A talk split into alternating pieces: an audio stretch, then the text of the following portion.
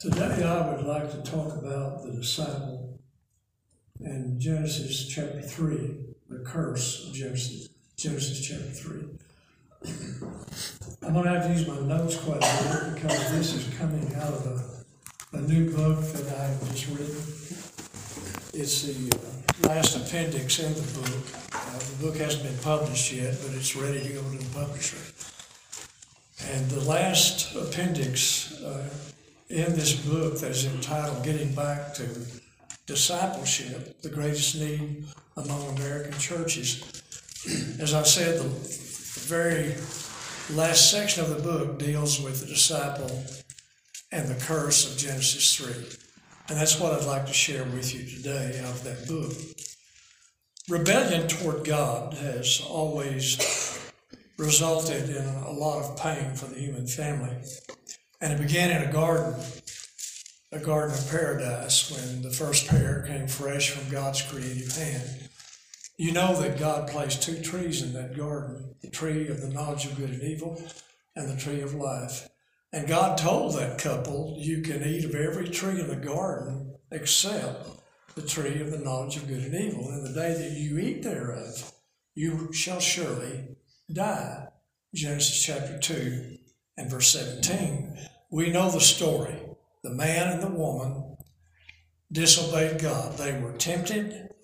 They gave in to the temptation, partook of the fruit of the tree. And when Adam and Eve disobeyed God, it wasn't simply a matter of breaking divine law, it was unfaithfulness to their Creator. It was treachery, meaning a betrayal, of course, of trust. The holy God of the universe responded by manifesting his judicial anger in the form of a curse, a curse that is redemptive in nature. We read about that curse in Genesis chapter 3. God introduced at that time pain and suffering into the world for the very first time because he placed a curse on the earth. He placed the, the entire earth under bondage to corruption, drove Adam and Eve from the garden, and consequently from the tree of life. And what resulted in that was that death passed upon all mankind. As long as Adam and Eve were in the garden and had access to the tree of life, they were immortal. But once they were driven from the garden, they were no longer immortal. Immortality can only be given to us by God's grace as a gift. Paul words it this way in Romans 12 and verse Romans 5 and verse 12. Therefore, just as through one man, that is Adam, sin entered the world, and death through sin, that's physical death, and thus death spread to all men because all have sinned. It wasn't that Adam's sin was transferred to the human family. Not at all. No, the human family came along and followed the way of Adam. We came along and practiced, and we continue to fall into the same thing today, and that is following the way of Adam. We sin. And because of that sin, death passed upon all mankind. And that would be physical death by choice. Death spread to all men because all have sinned. That's in Romans 5. And when you study the book of Romans, uh, you look at Romans 5, 6, 7, and 8, and it follows the same theme, a pattern of how God is reversing that curse of physical death. And he, of course, is reversing it through Jesus. Paul said, wretched man that I am, who shall deliver me from the body of this flesh of death? He said, I thank God that it's through Jesus Christ my Lord. And even the curse that was placed on the cosmos, this earth on which we live, is being reversed by Jesus Christ. And that's our hope. So, death and everything that leads to death, such as sickness and disease, wars, natural calamities, random accidents, and other circumstances came upon the human family at the time of that curse of Genesis 3. And that explains why we suffer so much in this world. Now, I don't claim to be able to give an answer to all the suffering, but here is at least part of the answer. And that is, it goes back all the way to the garden when God placed this curse upon the human family, because that curse involved physical death and everything that leads to physical death sickness and disease, sorrow, death, and decay. We need to keep in mind, however, that this curse is redemptive in nature and it points us to the cross of Jesus Christ. God uses all these things for his redemptive purposes. Purposes that we really seldom are able to grasp and understand. It's not just a matter of bad luck that people suffer. It's not just a matter of the devil's work.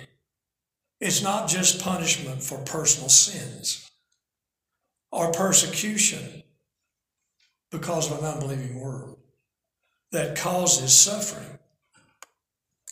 Most of the suffering in the world comes as a result of God's judgments instituted as a part of God's ongoing curse.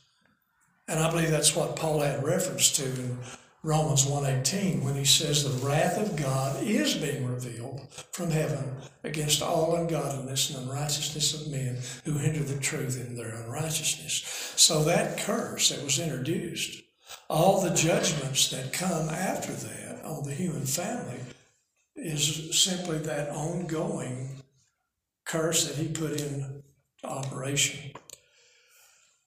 When God's judgments are in the earth, the inhabitants of the land in righteousness. Oh, the depth of the riches, both of the wisdom and the knowledge of God. How unsearchable are his judgments, plural, past finding out.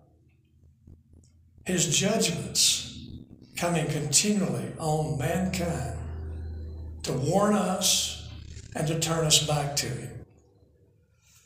In Luke 13 3, uh, Jesus said, Except you repent, you shall likewise perish. Have you ever considered the context in which he stated that? He stated it in a context where some Galileans had shed their blood under Pilate. And Jesus said, Do you think they were the only Galileans who were sinners? And in that same context, he said, The tower of Siloam that fell on those 18 people and killed them do you think they were the only sinners in Jerusalem? That's the Tower of Siloam south of Jerusalem. 18 people were killed by a tower that fell and took their life. And Jesus said, Do you think they were the only sinners in Jerusalem? Nay, I tell you, except you repent, you will likewise perish. God's judgments comes in, come in, in many forms both on the guilty and the innocent at the same time. Tornadoes, hurricanes, floods. I recall two other towers that fell about 23 years ago and took the lives of over 3,000 people. You remember that quite well. And the thing that we need to grasp and get a hold of is the fact that when, the, when that kind of judgment from God comes upon the human family, the innocent suffer right along with the guilty. But it's a warning, not just to a city, not just to a particular community, not just to a state. It's a warning to an entire nation. It's a warning for an entire nation. You need to repent, or else you too will perish. That's precisely what Jesus said in Luke chapter 13 3. God's wrath is ongoing and it's expressed in judgments, plural. That's a part of a curse that had its initiation a long time ago at the garden in Genesis chapter 3. It comes as a result of that curse. Again, falling upon both the innocent and the guilty. Even Jesus Christ lived under the curse. Was he innocent? He said, Which of you commit, convicted me of sin? And the answer just echoed the question. He was sinless, the Lamb, the sinless Lamb of God who takes away the sins of the world. And yet he placed himself under that curse. And it was that very curse that drove him to the cross, the sinfulness of mankind. I need to explain the difference between innocent and guilty. Jesus is the only innocent person who ever lived, and we know that. The rest of us are sinners. There's really only one group in the world, that's the guilty. Because all have sinned, failed, and fallen short of the glory of God. But thanks be to God, because of the grace of God and the death of Jesus on the cross and the blood that He shed, when I come into contact with that blood and my sins are cleansed, then God declares me innocent. He declares you innocent because we have been cleansed by the blood of Jesus. Oh, in essence, we're guilty, but that's not the way God views us, and that's not the way He declares us. But when, when God's judgments come on the earth, such as a tornado, and it goes through the countryside, natural calamity, a part of the curse. Does God go through choosing this one and then this one and this one and leaving out some? Not at all. It comes as a punishment, it comes as a warning, it comes as a judgment. But the innocent suffer with the guilty. There's a difference between judge and just suffering. There's a difference between being punished and just suffering. We, we don't need to back away from this. This, this is all over the Bible. It's all over the scripture from Genesis all the way through Revelation. God Almighty is in control. And, and things don't just happen randomly by accident. God is in control of everything. But all these things are serving His redemptive purpose to save the human family.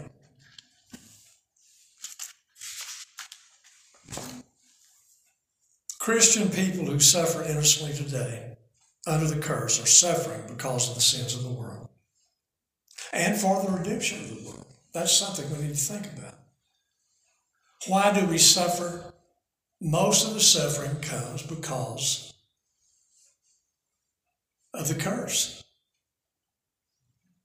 Therefore, we suffer because of the sins of the world. If man had never sinned and doesn't sin, we wouldn't have all the sickness and disease and death and decay and things that go on. little children uh, in Kosair Hospital, St. Jude Hospital, little children, are they innocent? This little child over here, is that little child innocent? Absolutely. But why do children end up in St. Jude or Kosair? They end up there because of the sins of the world. If it was not for the sins of the world, there would not be suffering and sickness and disease in our world. And not only are those little children suffering because of the sins of the world, they're suffering for the redemption of the world. And when you and I suffer, we suffer for the redemption of the world. Jesus suffered for the redemption of the world. And it all goes back to Genesis chapter 3.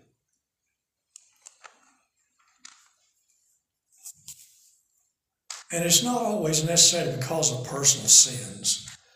What's the first thing people think about if they're really under pressure and things, everything just starts going wrong?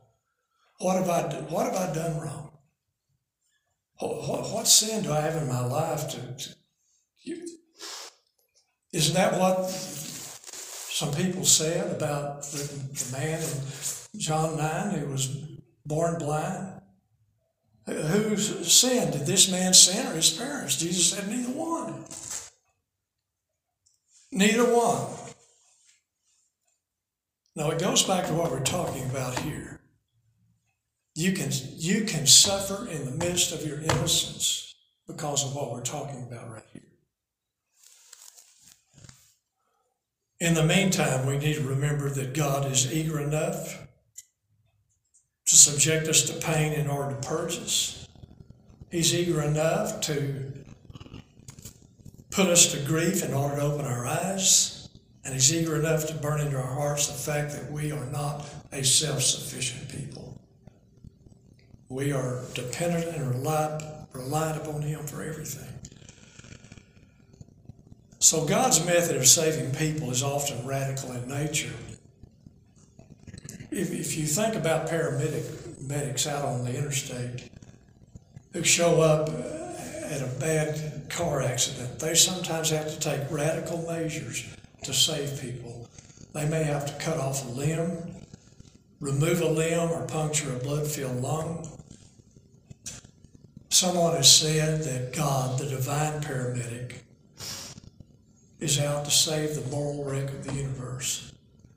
And sometimes God takes radical measures to save the human family. And it involves unpleasant things.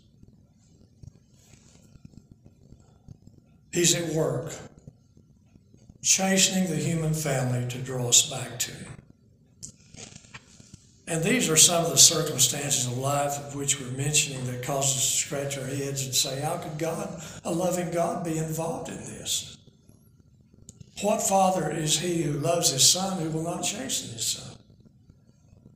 And we need to remember that. We do know that God is not loveless in the midst of his judgments. He's, no, he's never loveless. He's never vindictive. It's never a matter of retribution. It's an expression, it's another expression of his love. There's one thing we can know God is not a war criminal. He is no Stalin, he's no Hitler, he's, he's no bin Laden or Vladimir Putin. Not, but neither is he a doddering grandfather with whom anything goes. God will not tolerate evil forever.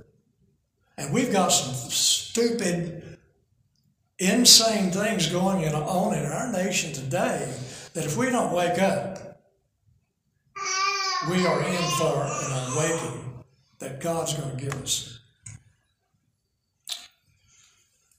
There's a dark line in the face of God, and He will not tolerate evil forever. But remember, when judgments come, the innocent suffer right along with the guilty. God is not willing that any should perish, but that all should come to repentance, 2 Peter 3 9.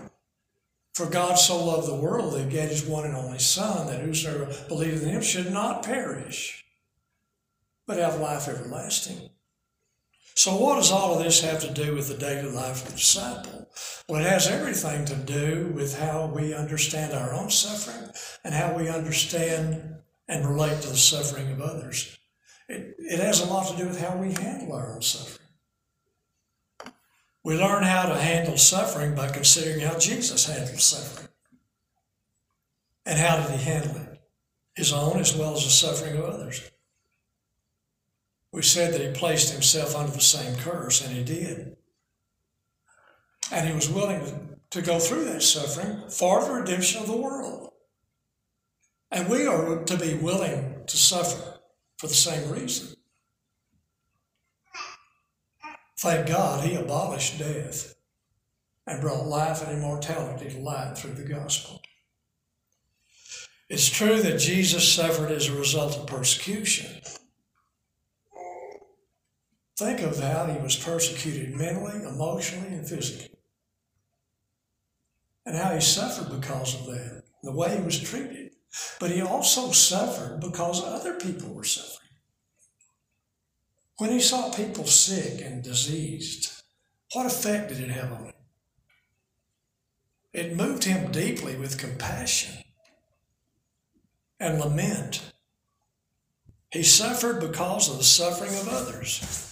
You see, he not only bore our sins on the cross, the Bible says that he bore our diseases and our sicknesses. That goes back to Isaiah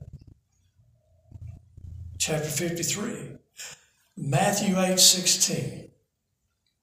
When evening had come, they brought to him many who were demon possessed. He cast out the spirits of the world, healed all who were sick, that it might be fulfilled which was spoken by Isaiah the prophet, saying, He himself took our infirmities and bore our sicknesses. Now, does that mean that the sicknesses of people in Jesus' day were literally transferred to his body? No, not any more than sins were literally transferred to body. It simply means that he shared in their sicknesses and their diseases. He bore our diseases through compassion and mercy. He shared the heartache, he shared the pain that comes from all of that. Many times in the New Testament, we read uh, about the compassion of Christ, that he groaned, he lamented, and he wept. The passage in, John 11 where it says, Jesus wept, it was at the grave of Lazarus. And so all of this moved him. And God has always been that way, even in the wilderness when the Israelites were being carried to the promised land, and many of them fell because of sin. They were still sinful people falling into idolatry. And yet God didn't abandon them. He went with them. He tabernacled with them. That's what the tabernacle stood for, and that's the presence of God. So God does not abandon his people.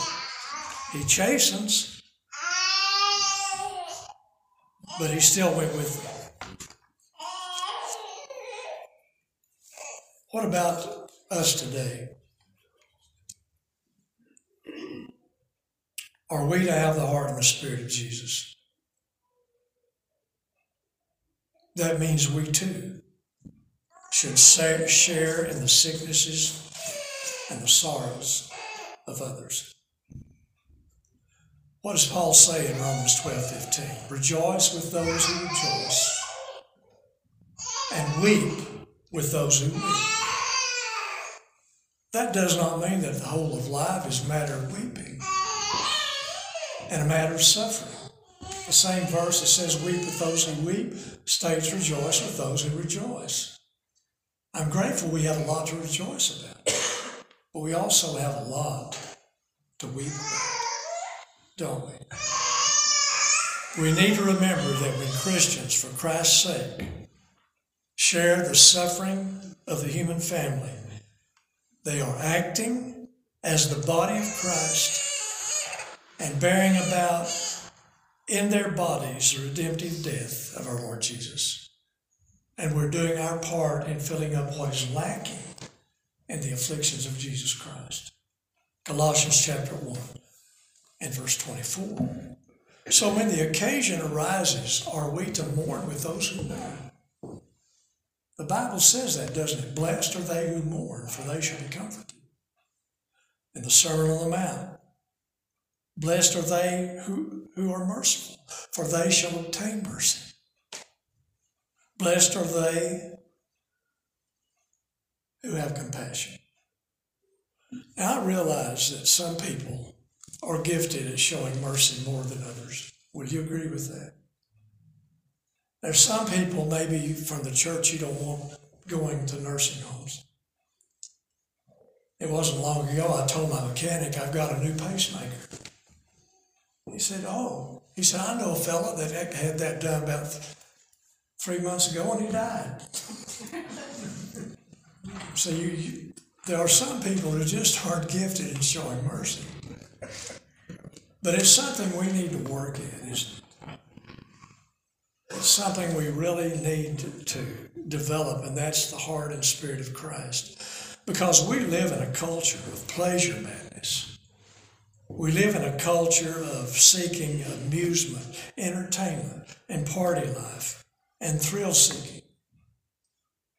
And so our culture avoids and sometimes even denies mourning, sorrow, and pain. There are some people who will just back away from it, isolate themselves, and they lose their feelings and their sensitivity for what's going on in the life of another human being. We don't want to be like that because that's not being Christ like. It's selfishness. It's selfishness when we don't have any feelings whatsoever for other people who are hurting. Now, I've known some people who have the attitude, well, you need to just suck it up. Was that the attitude of Jesus?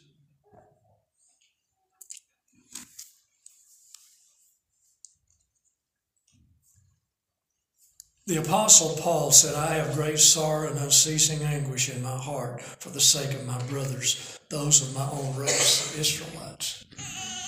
He said, I have unceasing anguish, sorrow, and pain because the bulk of, the, of his Jewish brethren continued to reject the Messiah, continued to reject salvation, and that cut him deeply to the heart.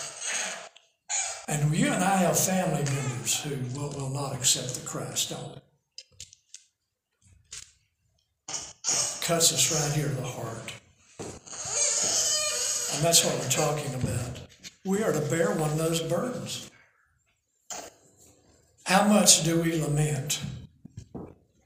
How much do we groan over the condition of our world today? The term lament simply means a passionate expression of great sorrow. And the term groan means to make a deep, inarticulate sound in response to pain and despair in the lives of others. In Romans chapter 8, Paul makes reference to groaning on three occasions. In Romans 8, he states that the earth, the cosmos, the creation, groans like a mother in childbirth. Like a mother giving birth to a child, our creation groans, waiting to be delivered with the children of God. You see, the earth is personified in that text.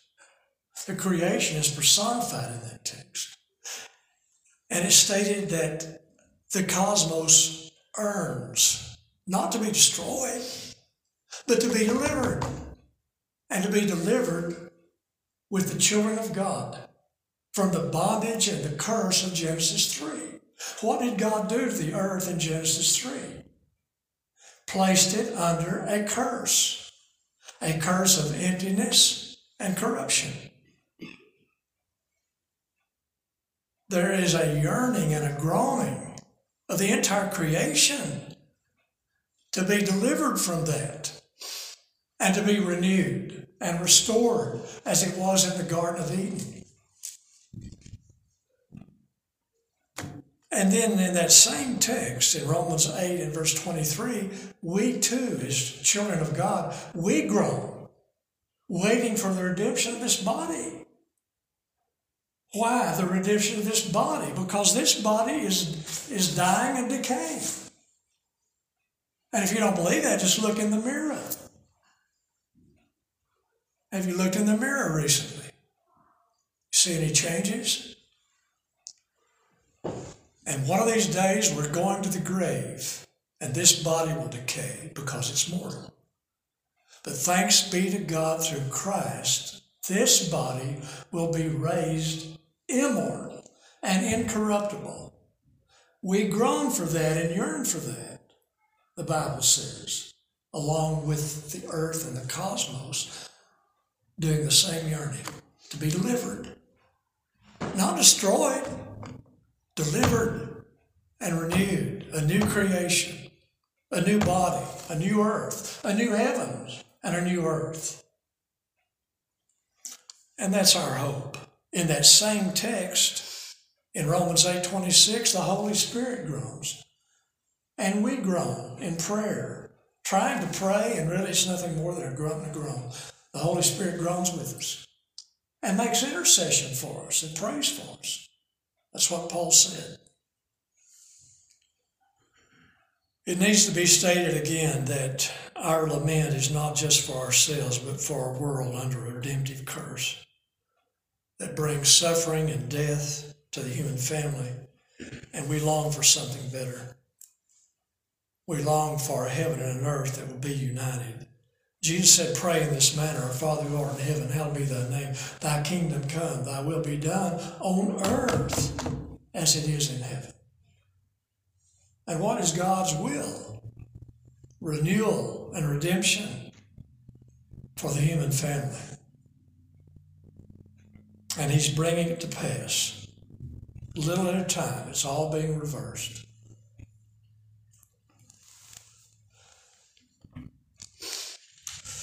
Paul said in Romans 8 16, the Spirit Himself bears witness with our spirit that we are the children of God. And if children, then heirs, heirs of God, fellow heirs with Christ, if indeed we suffer with Him, that we might also be glorified with Him. For I reckon the sufferings of this present season is not even worthy to be compared to the glory that shall be revealed to us. Well, what is that glory? Reigning with God and Christ in the new creation. That's what the Hebrew writer said. It's not to the angels that God subjected the world to come. No, the world to come, He subjected it to you and to me. We, we're going to reign. And that's glory that Paul talks about here, but it's only, only going to come to pass if we're willing to suffer with him, that we might be glorified with him. Just read Hebrews 2 and you'll find the same language. It's really the language of the new Exodus. The Jews in Jesus' day believed that everything in the Old Testament would be reenacted under the Messiah, especially the Exodus, as God brought Israel out of bondage, the bondage of slavery in Egypt took them through the water, baptized unto Moses, 1 Corinthians 10, gave them the law of Mount Sinai, went through the wilderness of suffering, but where were they headed? Toward the promised land. You and I, under the Messiah today, are experiencing a new Exodus. Romans 5, 6, 7, and 8. Bondage of sin, enslaved to sin, being delivered by our Lord Christ, passing through the waters of baptism, given the law of Christ. We're in the wilderness and this God forsaken land that we sometimes call God forsaken, but it's not. And we suffer in the wilderness, but where are we headed? We're headed to the promised land. Paul said that it's not through the law not through the law that God promised Abraham and his offspring that they would be heirs of the world, but it's through the righteousness of faith.